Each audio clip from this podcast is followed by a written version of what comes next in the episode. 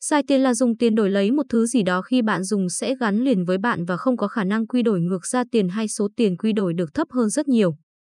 Đơn giản hơn, xài tiền là chủ động mất tiền để tạo ra các tài sản không thể bị tước đoạt.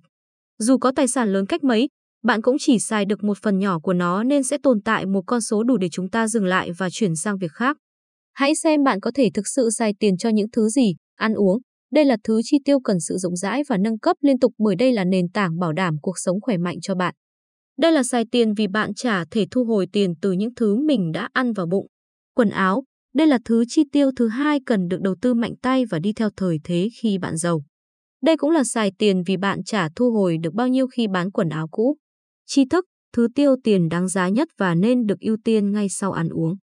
Đây cũng là xài tiền vì tri thức sẽ mãi mãi theo bạn cho đến cuối đời dù tiền còn hay mất. Trải nghiệm, như du lịch và các dịch vụ hưởng thụ mang tính trải nghiệm mới lạ khác. Đây là xài tiền vì nó nằm trong tâm trí bạn, không một ai lấy được. Gia đình, chu cấp cho gia đình qua các hoạt động trên mang lại cho bạn ý nghĩa cuộc sống và niềm hạnh phúc thật sự. Đây chính xác là xài tiền vì bạn không hề mong đợi họ sẽ trả tiền lại cho mình. Rõ ràng, việc xài tiền thực sự gói gọn trong các hoạt động trên không tốn của bạn quá nhiều tiền, thậm chí so với các món chi tiền khác là không đáng kể. Ví dụ khi so với tiền mua chiếc xe sang, chi phí cho ăn uống quần áo chả thấm vào đâu trong khi thực sự nó quan trọng hơn nhiều vì nó chi tiền để làm giàu chính bản thân nội tại của bạn chứ không phải về bề ngoài ngoại tại. Bạn có thể cho rằng lái xe sang cũng là trải nghiệm, tuy nhiên trải nghiệm này sẽ nhanh chóng cũ sau thời gian và những chiếc xe sang hơn xịn hơn cũng không thể mang lại sự mới lạ liên tục. Mới lạ chính là chìa khóa để làm tươi mới và mang lại sức sống mới cho con người chúng ta. Trong khi việc lái xe hay ngồi giữa các loại xe khác nhau xét cho cùng cũng là ngồi và lái, bạn không thể thử các hành động khác như nằm lái hay lái bằng chân được.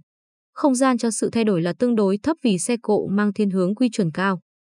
Ngược lại, với các hoạt động trải nghiệm thật sự như du lịch và sống ở các nền văn hóa khác nhau sẽ cho bạn không gian rất lớn cho sự thay đổi tư duy và hành động của mình. Đó chính là điều mà xài tiền cho trải nghiệm hướng đến. Khi giàu có, bạn hãy đi du lịch thật nhiều. Việc đó mang lại lợi ích trực tiếp cho sức khỏe, tâm lý và tinh thần của bạn hơn rất nhiều khi ngồi trong chiếc xe sang. Tất nhiên, bạn giàu thì nên chạy xe sang nhưng hãy dừng ở mức độ sang trọng thích hợp. Không phải ai cũng cần chiếc Ferrari hay Lamborghini để theo kịp thời thế.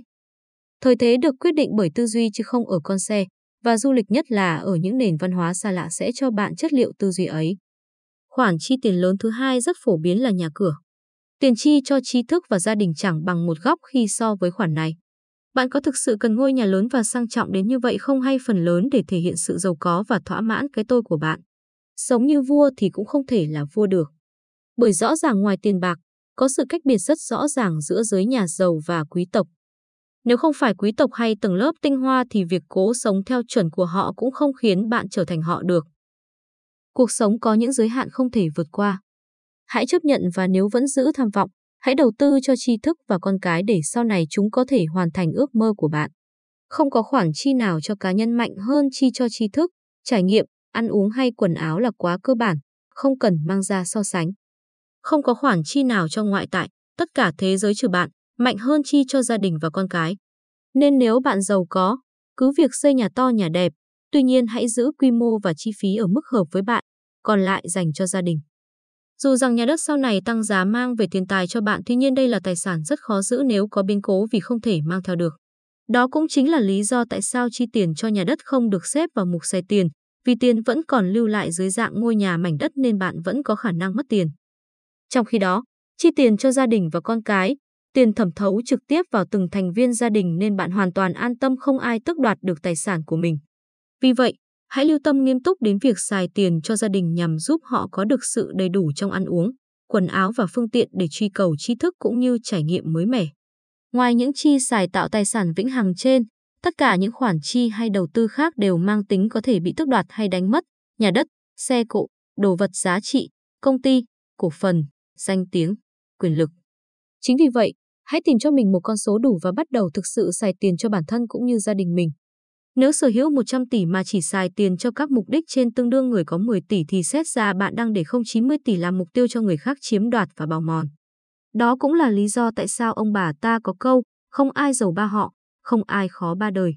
Chỉ tập trung tích lũy tài sản sẽ không thể bảo vệ khối tài sản đó khi bạn không còn.